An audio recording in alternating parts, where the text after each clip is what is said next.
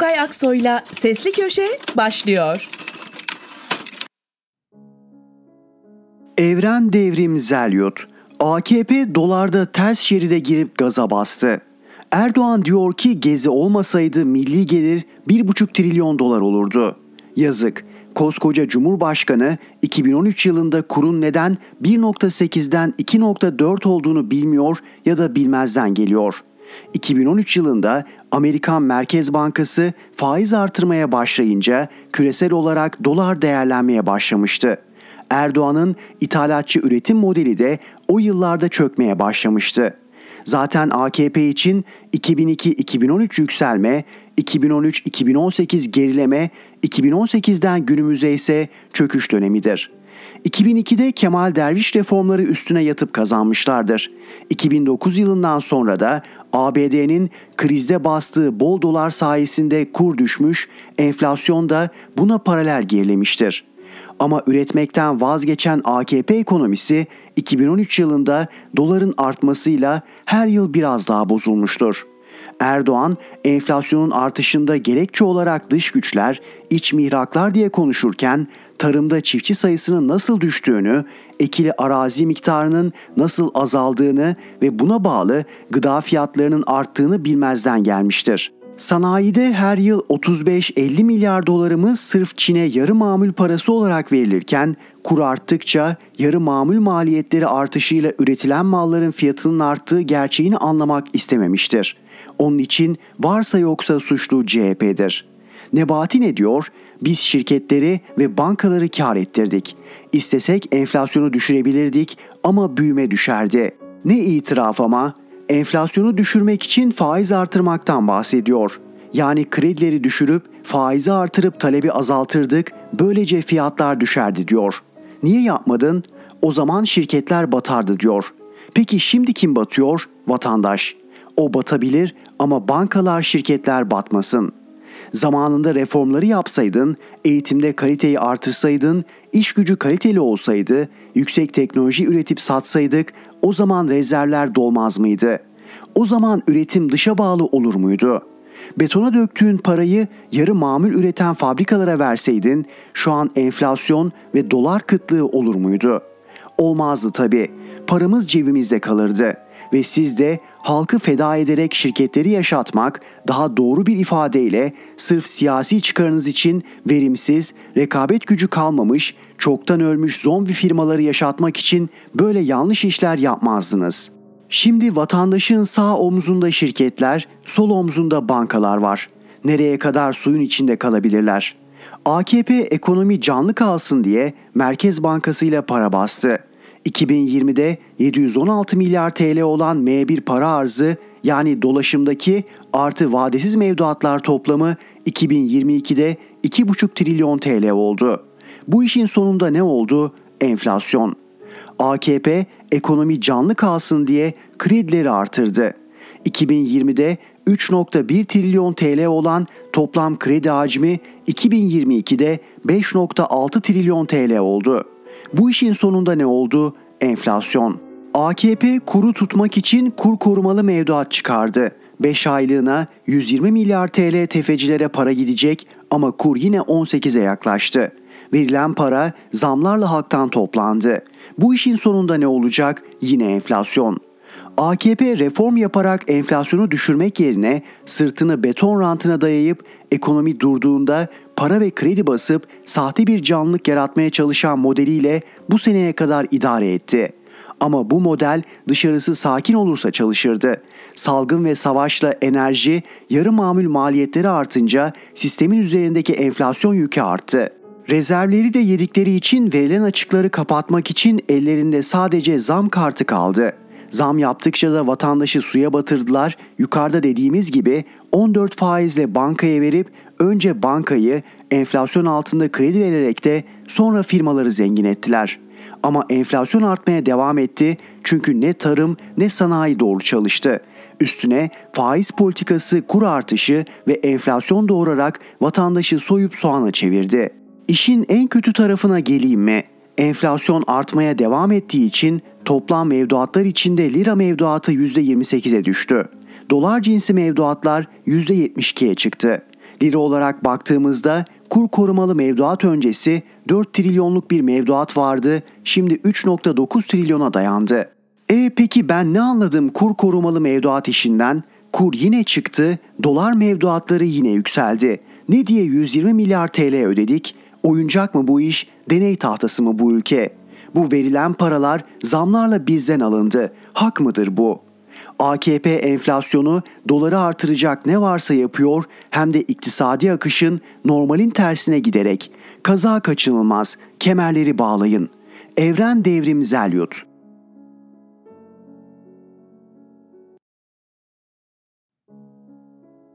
İsmail Saymaz, hukuk tanımazdan Adalet Bakan Yardımcısı olur mu? Anayasa Mahkemesi'ni takmayan hakim olur mu? Kanuna kitaba bakarsanız olmaması gerekir. En azından İstanbul 14. Ağır Ceza Mahkemesi Başkanı Akın Gürlek'e kadar yargının iştahı böyleydi.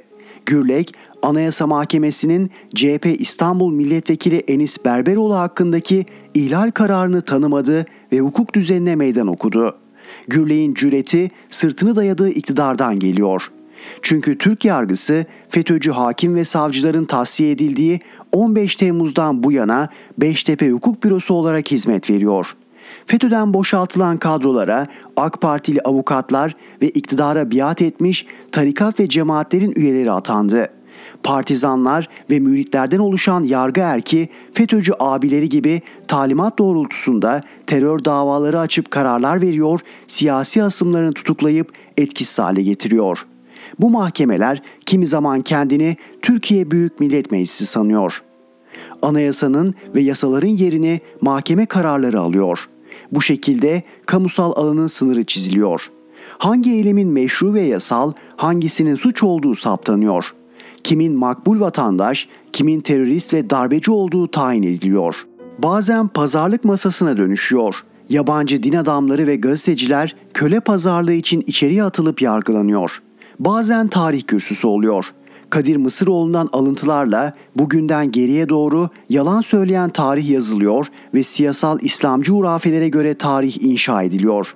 Başta Atatürk olmak üzere Kuvayi Milliye kahramanları hain, tescilli İngiliz işbirlikçileri kahraman ilan ediliyor.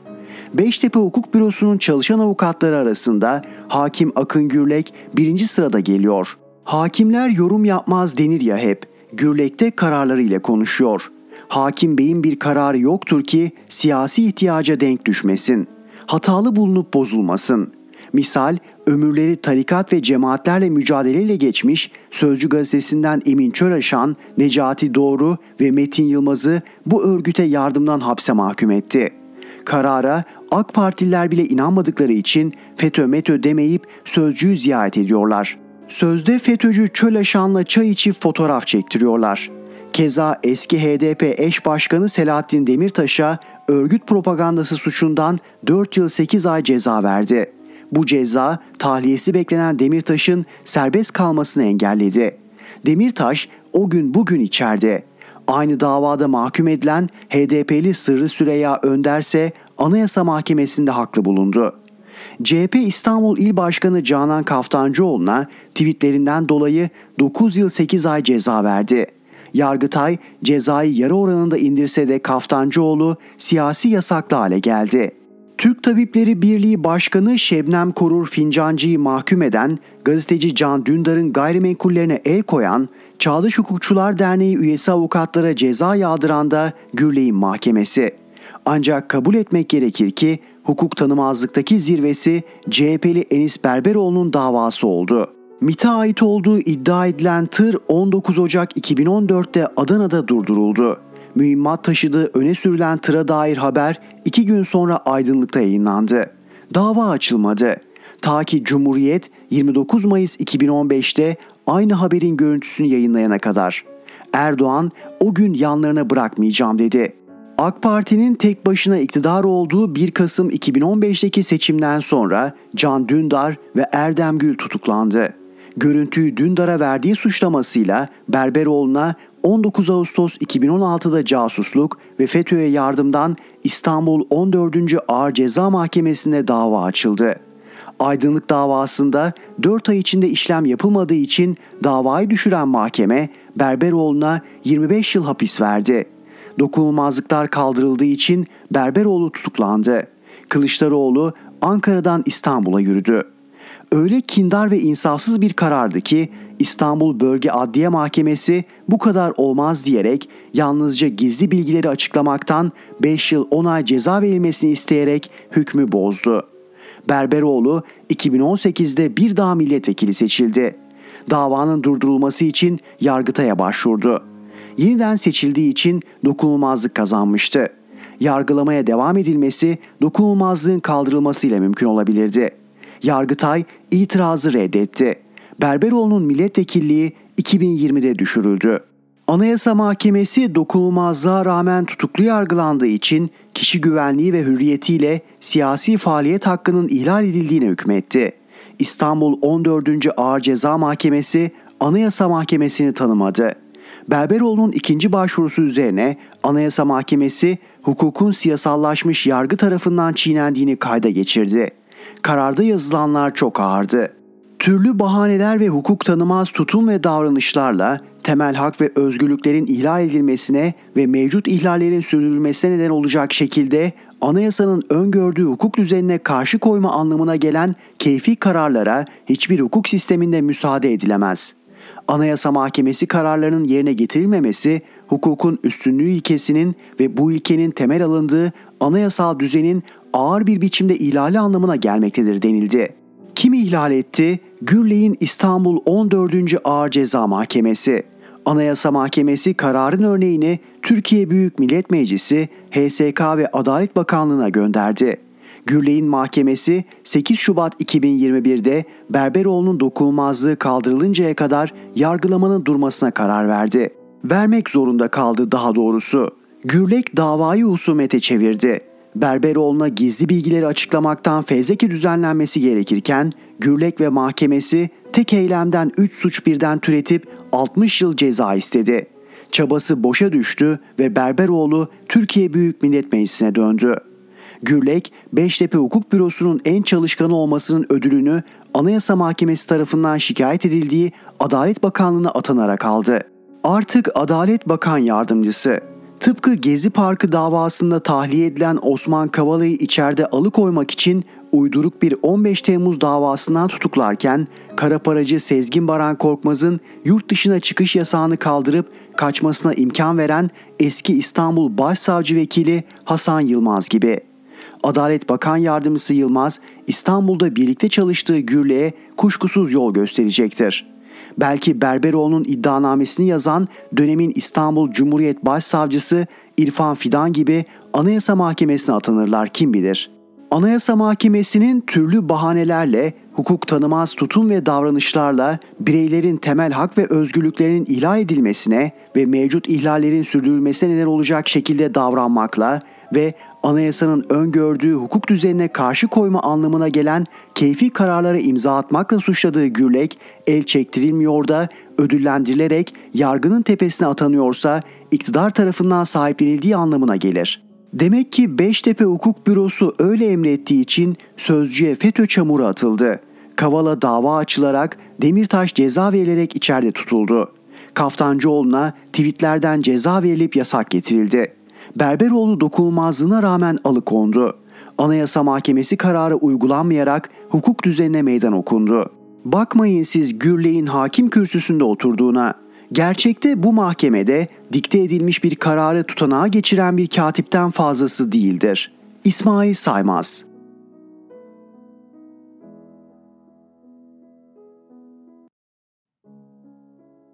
Mehmet Tezkan Erdoğan sürtükte ısrarlı.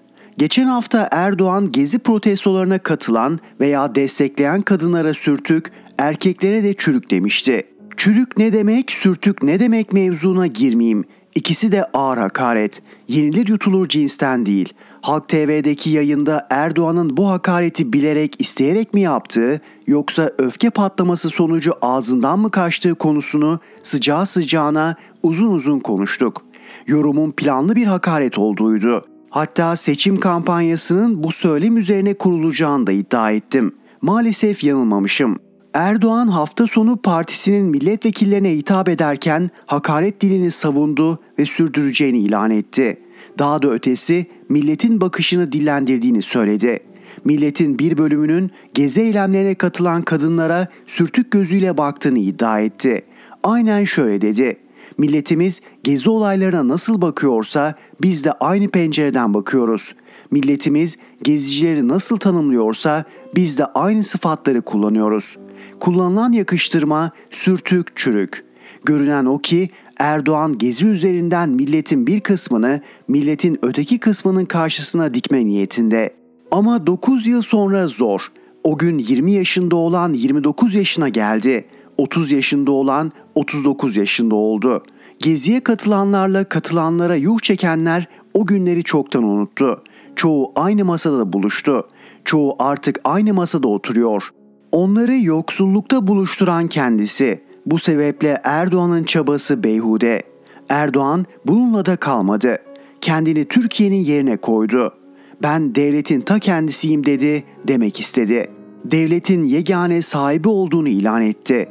Buna süper ego mu dersiniz, ego patlaması mı sayarsınız bilemem. Ama sözlerinin adresi ülkenin güvenlik güçlerine, savcılarına, hakimlerineydi. Sözleri aynen şöyle. Dünyada her kim bu kardeşinize saldırıyorsa aslında Türkiye'ye saldırıyor demektir. Mesajı açık ve net değil mi? Erdoğan'a laf söyleyen Türkiye'ye laf söylemiş sayılacak. Erdoğan'ın yaptıklarına karşı çıkan devlete karşı çıkmış olacak. Ama Erdoğan istediği kişiye istediği şeyi söyleyebilecek. istediği hakareti yapabilecek. Hem de millet adına söylediğini iddia ederek. 2022 yılının Kasım ayında mı olur, 2023'ün ilkbaharını beklerler mi kendilerinin bileceği iş. Ama seçim sürecinin zorlu geçeceği belli. Erdoğan millet adına konuşacak.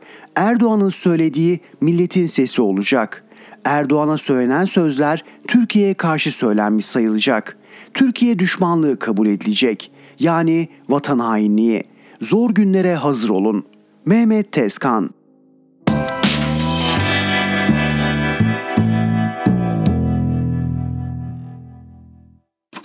Erhan Gökayaksoy'la Sesli Köşe devam ediyor. Müjdat Gezen, Nebati Efendi.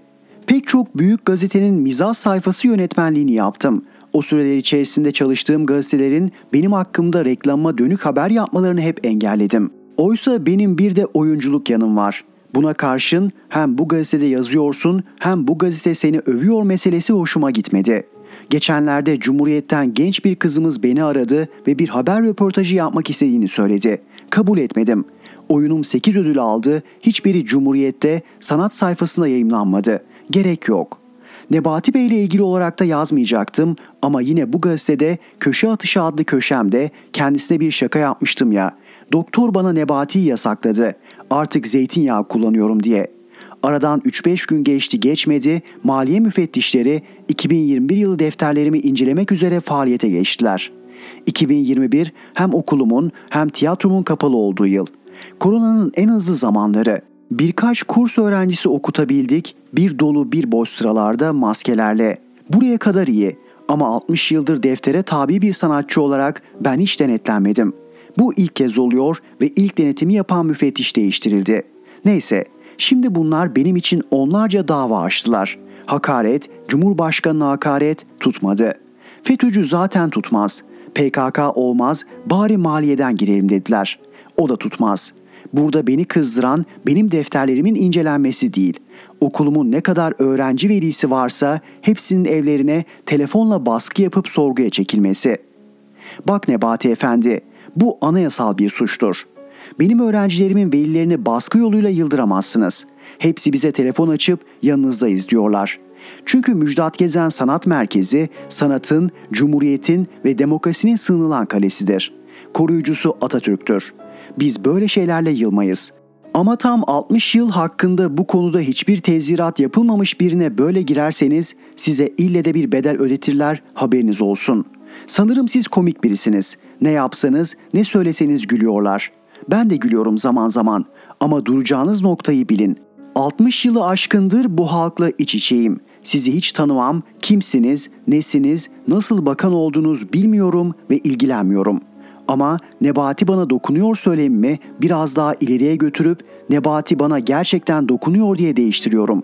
İşin fena yanı bana kim dokunduysa çarpıldı.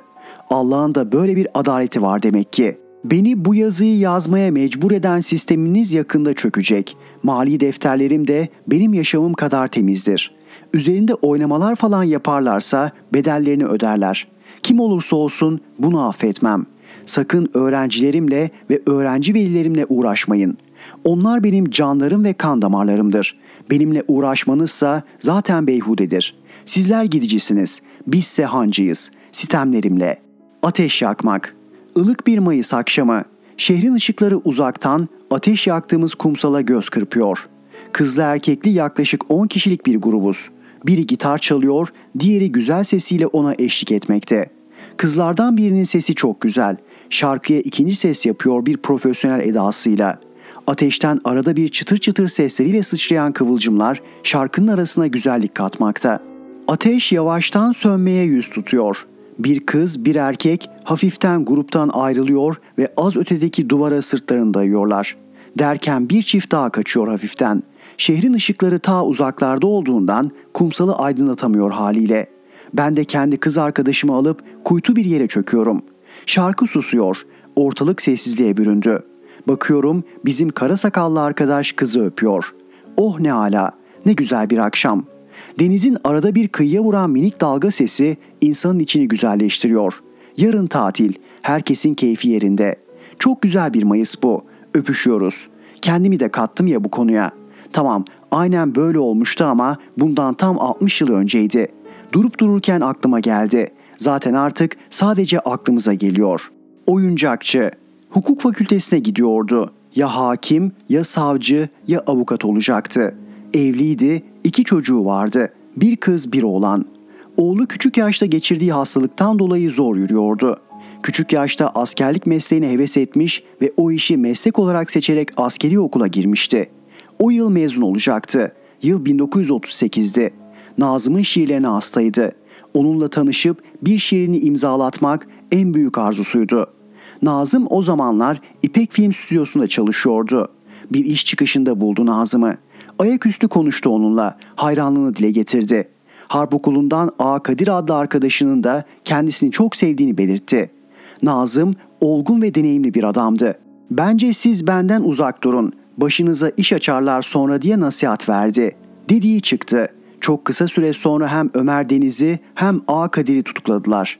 Ömer abi 7,5 yıl cezaya çarptırıldı ve 5,5 yıl yatıp çıktı. Artık tek isteği hukukçu olmak ve ülkedeki hukuksuzluğa karşı çıkmaktı. Fakat aileyi geçindirmek çok kolay değildi. Fatih Hırkayı Şerif'te bir oyuncakçı dükkanı açtı. Eyüp Sultan oyuncakları diye bilinen tahta oyuncakları yapmaya başladı. Bizim eve 10 metre mesafedeki o küçük dükkanda ben oyuncakçı çırağı olarak Ömer abiye yardım ediyordum. İlk kuklalarımı o bana yaptı. Ben boyadım ve oynattım. Tabii Ömer abinin Ömer Deniz olduğunu yıllar sonra öğrendim. Ailesiyle temas kurduğumda ise o artık hayattan ayrılmıştı. Avukat oldu, dükkanı kapadı. Ben de o semtten taşınmıştım. Ayrıldı yollarımız. Ama Nazım bizi sık sık birleştiriyor. Bu sıralar yine sevgili kardeşim Suna Yakın'ın bu konuda yazdığı öykü gündemde. Bana soruyorlar bu olayı. Doğrudur diyorum. Ayrıca Sunay bu bölümü sahnede oynadı. Bir keresinde o bölüme ben eşlik ettim. İnternette dolaşan o olay tamı tamına yaşanmıştır. Müjdat Gezen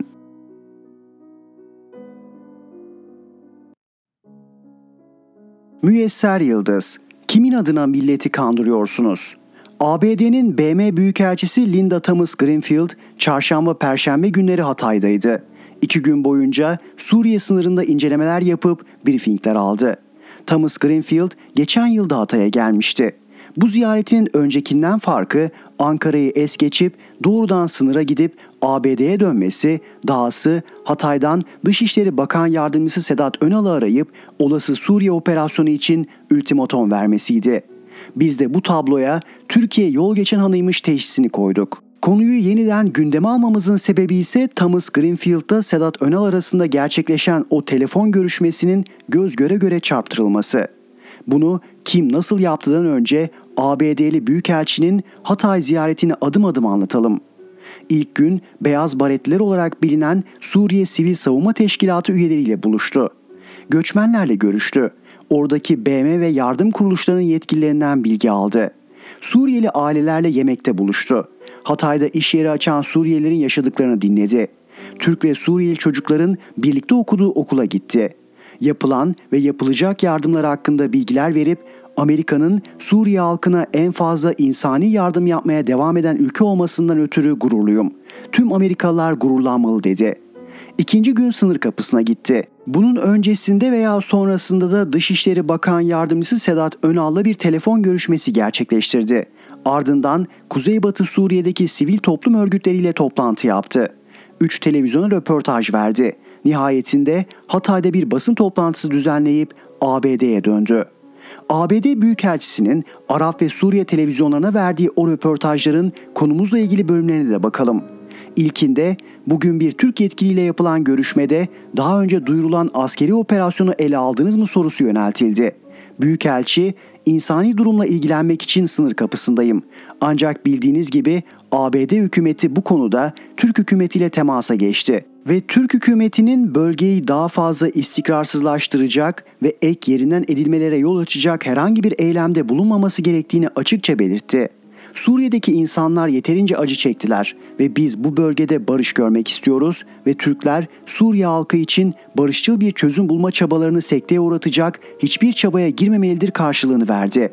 İkincisinde Erdoğan'ın Suriye'ye askeri harekat ilan etmesiyle ilgili görüşü soruldu. Büyükelçi, buna karşı olduğumuzu çok net bir şekilde ortaya koyduk. Bölgeyi daha da istikrarsızlaştıracak her türlü eyleme ve kesinlikle daha fazla yerinden edilmeye ve muhtemelen daha fazla mülteciye yol açacak her türlü eyleme karşıyız dedi. Son olarak Hatay'dan ayrılmadan önce düzenlediği basın toplantısında aynı konudaki bir soruyu benzer ifadelerle cevaplandırdı. Şimdi Thomas Greenfield'la Sedat Önal arasındaki telefon görüşmesinin zamanına ilişkin detaylara gelelim. Konuya ilişkin ilk resmi açıklamayı görüşmenin gerçekleştiği gün ABD'nin BM temsilciliği sözcüsü Olivia Dalton yaptı. Bu açıklama temsilciliğin Twitter hesabından saat 17.35'te paylaşıldı. Söz konusu açıklamanın Türkçesi Thomas Greenfield'ın ziyaretine ABD'nin Ankara Büyükelçisi Jeff Flake de refakat ettiği için Büyükelçiliğin internet sitesine de kondu. Aynı akşam geç saatlerde Dışişleri Bakanlığı bir açıklama yapıp telefon görüşmesi hakkında bilgi verdi. Geç saatler diyoruz çünkü açıklama bakanlığın Twitter hesabından saat 21.44'te paylaşılırken bir kısım medyada ancak saat 23 civarında haber oldu. Tüm bu ayrıntılarda da görüldüğü üzere ABD Büyükelçisi Dışişleri Bakan Yardımcısı Önal'ı arayıp olası Suriye operasyonuna itirazlarını bildirdi. Bunu da ABD tarafı duyurdu. Öyle olduğu için Büyükelçiyle röportaj yapan gazeteciler görüşmeye ilişkin soru yöneltti. Nihayetinde Dışişleri Bakanlığı o görüşmeyi doğrulayıp Önal'ın ABD Büyükelçisi'ne ne söylediğini açıkladı. Özetle ABD tarafı açıklamasa kuvvetle muhtemel bu görüşmeden haberimiz dahi olmayacaktı. ABD cenahıyla Ankara'nın yaptığı açıklamaları da masaya yatıralım. ABD'nin BM daimi temsilcinin açıklamasının Türkçesinin Ankara Büyükelçiliğinin internet sitesine konduğunu belirtmiştik.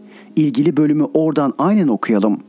Büyükelçi Thomas Greenfield ayrıca ABD'nin Kuzey Suriye'de gerçekleştirilecek ve nüfusun yer değiştirmesinin artmasına yol açabilecek, sahadaki kırılgan durumun daha da istikrarsızlaşması riskini doğurabilecek ve uluslararası koalisyonun IŞİD'i bertaraf etme çabalarına zarar verebilecek yeni askeri operasyonlara karşı olduğunu ifade etti. ABD'nin Türkiye'nin meşru güvenlik menfaatlerini anladığının altını çizen Büyükelçi, bu menfaatleri diplomasi ve diyalog yoluyla ele almanın önemini vurguladı. Dışişleri Bakanlığı'nın açıklamasına gelince ilk cümlesinde görüşmenin Linda Thomas Greenfield'ın talebi üzerine gerçekleştiği vurgulandıktan sonra şöyle denildi.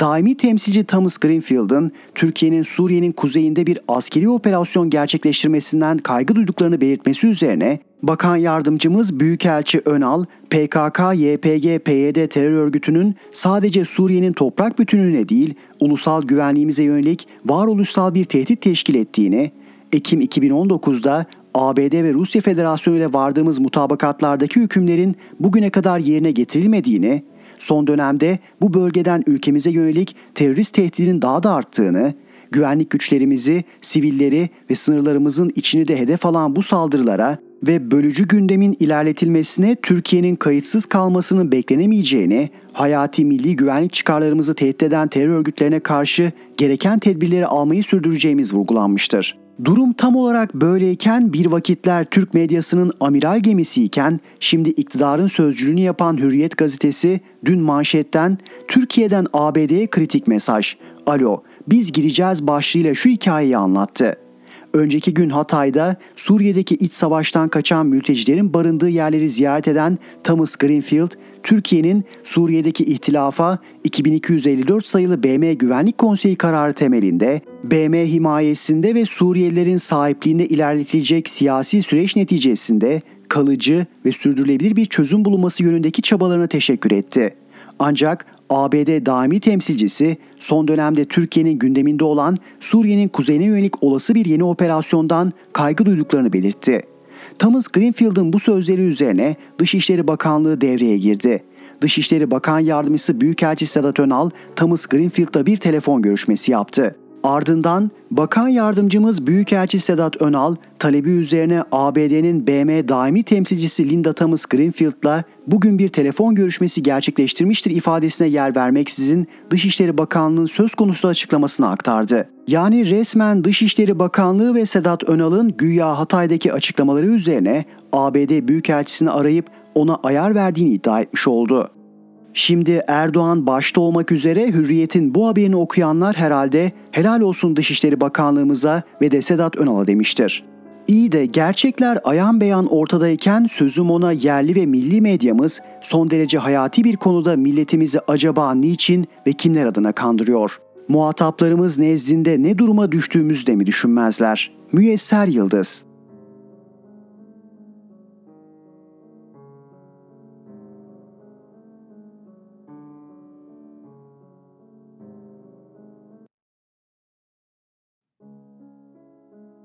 Orhan Bursalı, RT'nin Abdülhamit sevgisinin üç kaynağı.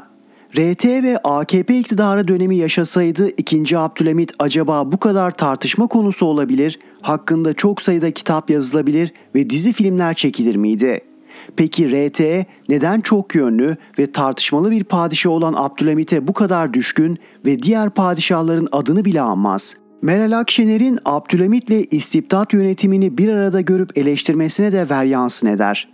Neden Abdülhamit Cumhurbaşkanı'nın adeta bam teli durumuna gelmiş gözüküyor?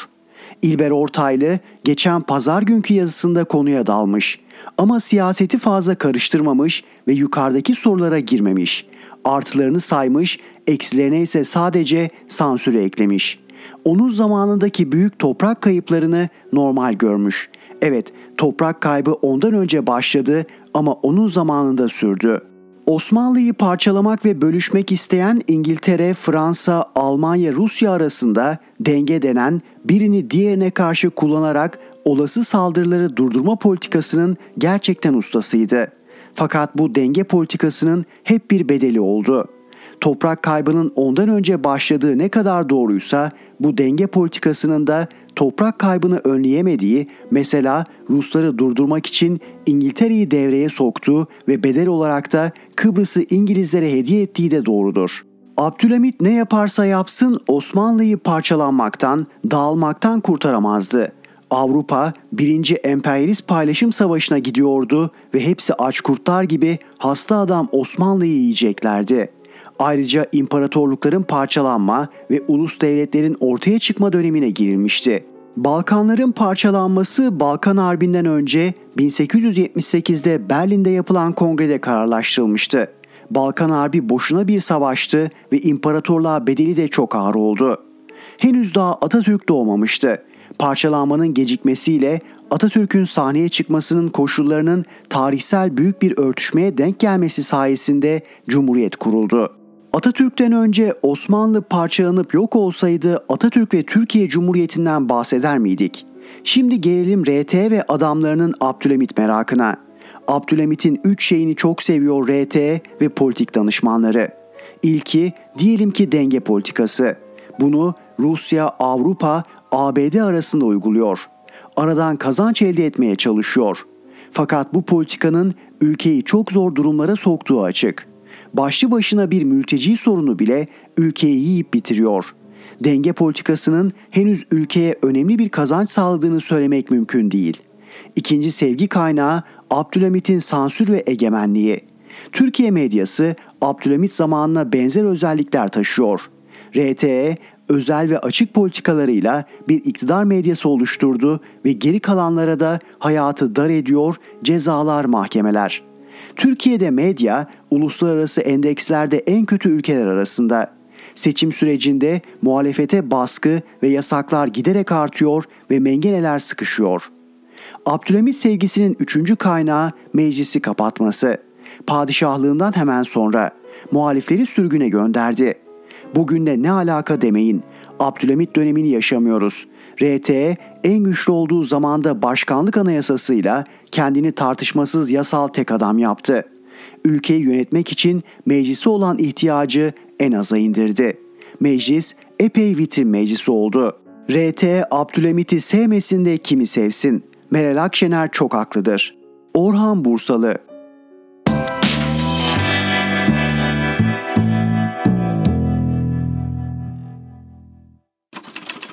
Erhan Gökayaksoy'la Sesli Köşe devam ediyor.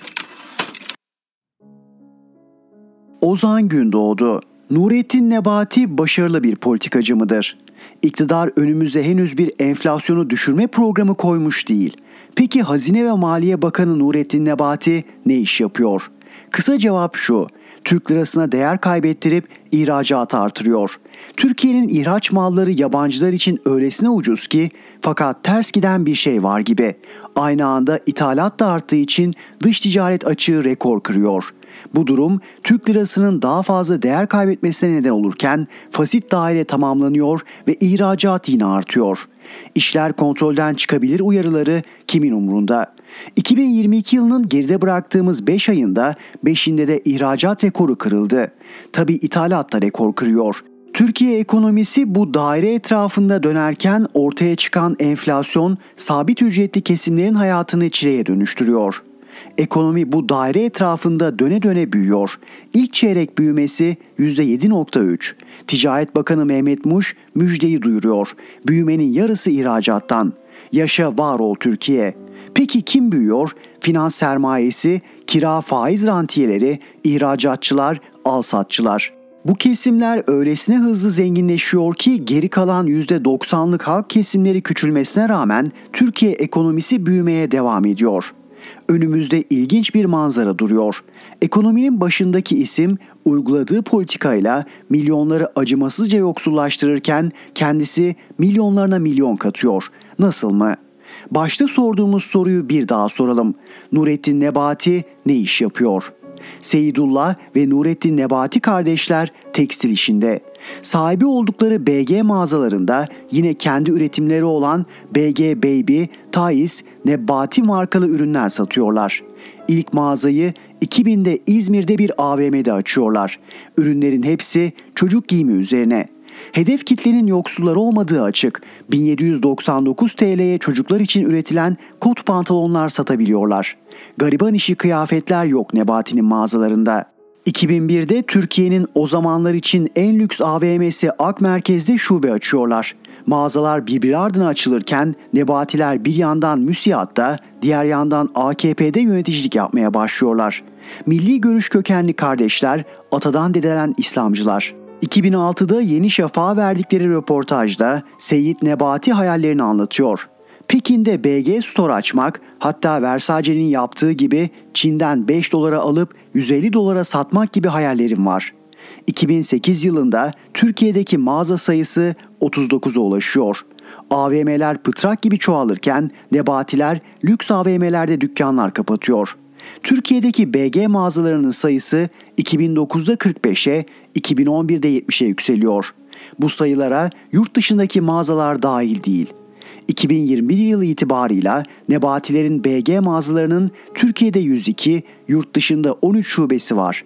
Allah daha çok versin. Ortada hukuksuz bir durum yok. Ama önümüzdeki manzara seyirlik. Bir ekonomi bakanı düşünün. Lüks giyim sektöründe. İçeride varlıklı sınıflara hizmet veriyor ve ihracatçı. Uyguladığı ekonomi politikası ise varlıklı sınıfların zenginleşmesi ve ihracatın artmasıyla sonuçlanıyor. Bu ekonomi bakanı da izlediği politikayla milyonla milyon katıyor.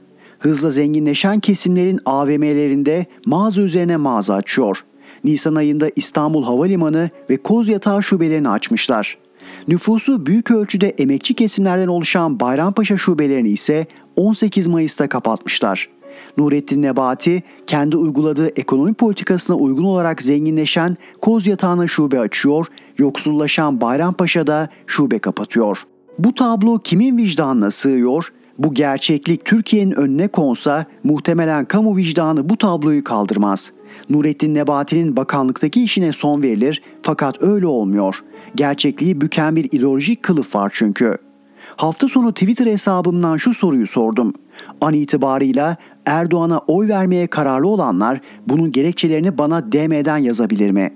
Cevaplar çeşitli ama özet şu. Midemiz değil, vatanımız ve inancımız önceliğimiz bizim. Nurettin Nebati başarısız mı? Bence daha başarılı olamazdı. Ekonominin başındayken bir ülke yoksulluktan inim inim inliyor, kendisi milyonlarına milyon katıyor, yoksullaşan halk kesimleri ise vatan millet için kendisine oy verdiğine inanıyor. Tebrikler Nurettin Nebati. Bu tezgahı yutturmak her politikacının harcı değildir. Ozan Gündoğdu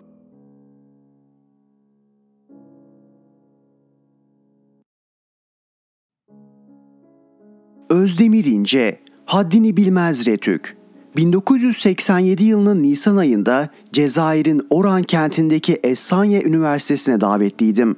Kentteki büyük bir salonda konferans verdikten sonra 1967 yılında Mısır-İsrail Savaşı üzerine yazdığım Savaş ve Barış adlı destansı bir şiirimi Fransızca okudum. Derler ya, söylemesi ayıp salon yıkıldı. Cezayir'de halkın büyük bir çoğunluğu eğitimlerin tamamı Fransızca bilir.'' Fransızca yayın yapan bir televizyon benimle röportaj yapmak istedi.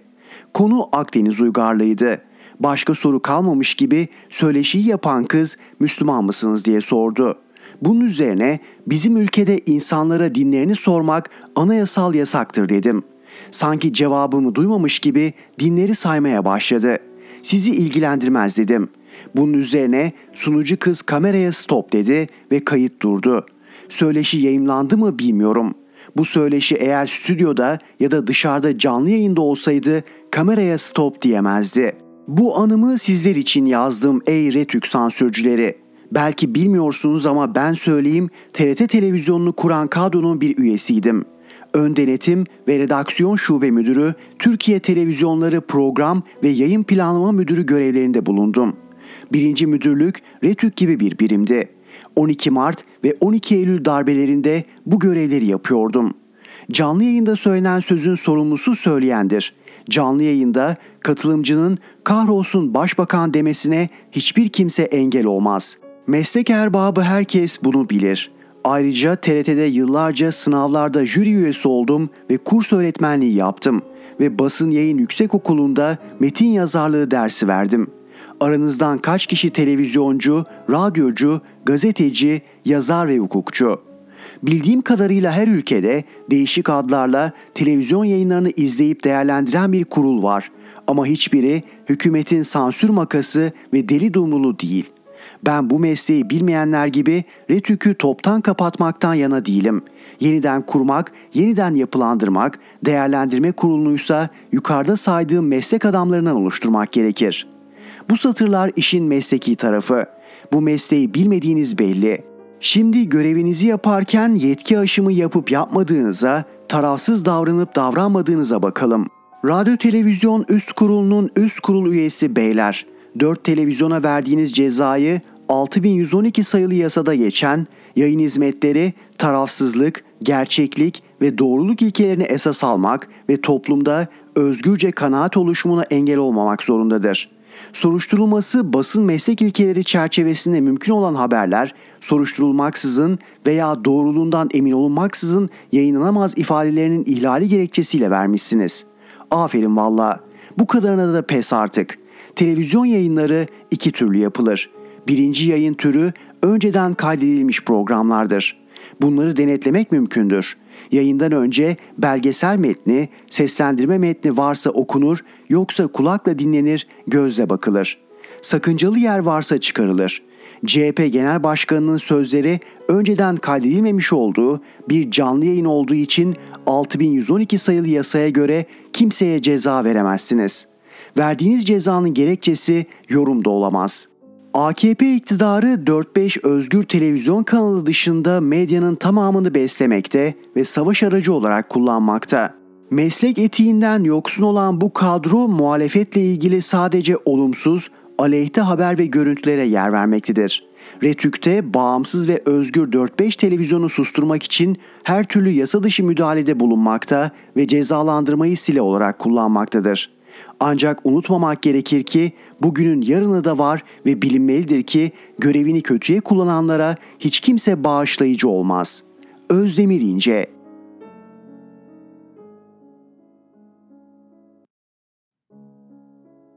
Rifat Serdaroğlu Örgütlü Cehalet Değerli bilim adamı Profesör Doktor Ramazan Demir'in kitabının adı Örgütlü Cehalet.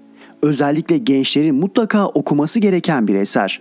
İyi ki Profesör Demir gibi yetişmiş, cesur, doğruları Türk milletiyle paylaşan vatanseverlerimiz var.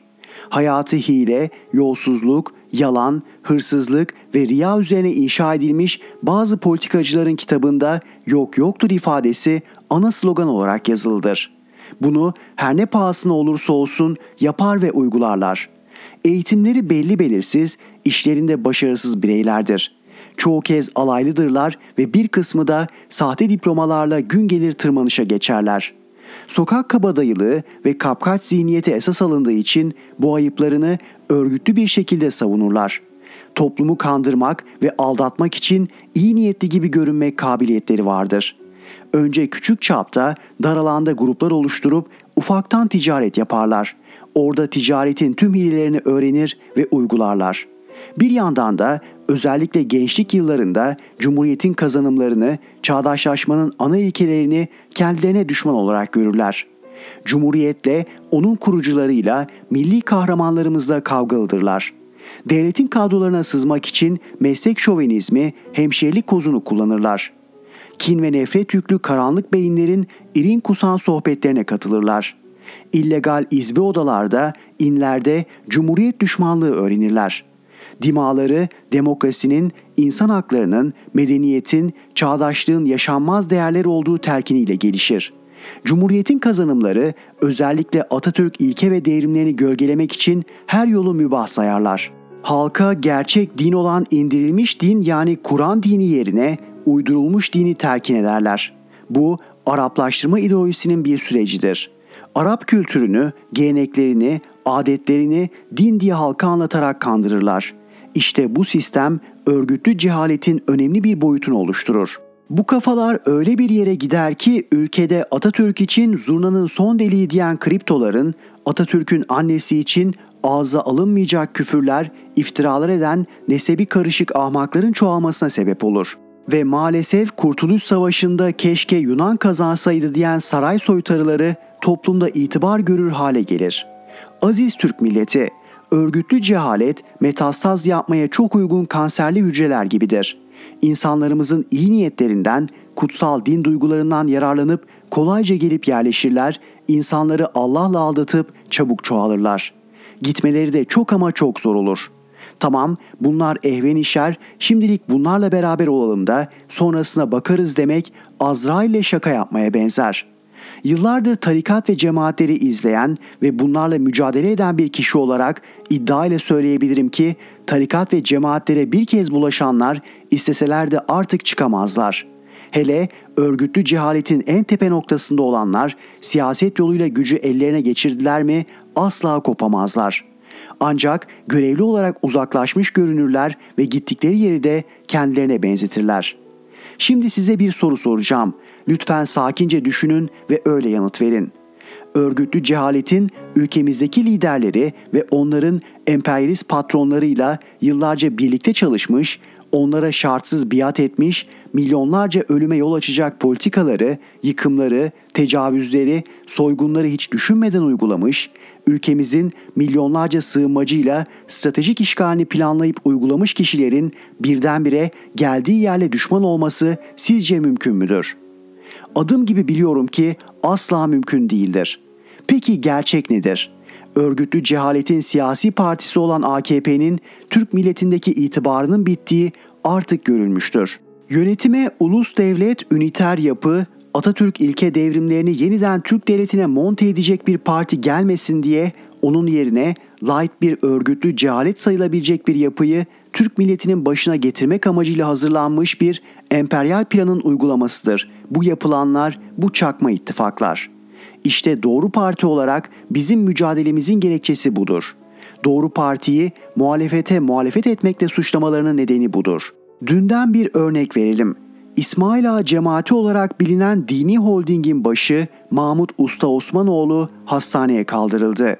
İyi Parti Meclis Grup Başkan Vekili Erhan Usta, Ahmet Davutoğlu, Ali Babacan ve Gültekin Uysal'ın geçmiş olsun tweetlerini lütfen okuyun.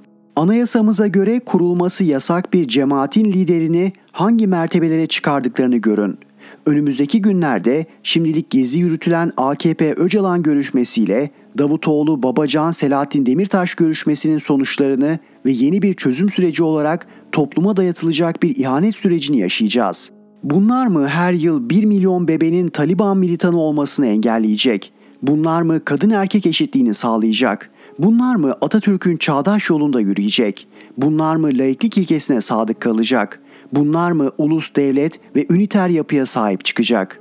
Her millet müstahak olduğu rejimle yönetilir. Karar da takdir de Türk milletinindir. Bizler doğru parti olarak birer kuvvacı gibi mücadelemize devam edeceğiz. Yazıyı Atatürk'ün sözleriyle bağlayalım. Ehven şer en kötü şerdir. İhanetin nedeni olmaz fakat bedeli olur. O bedel bir gün mutlaka ödetilir. Rifat Serdaroğlu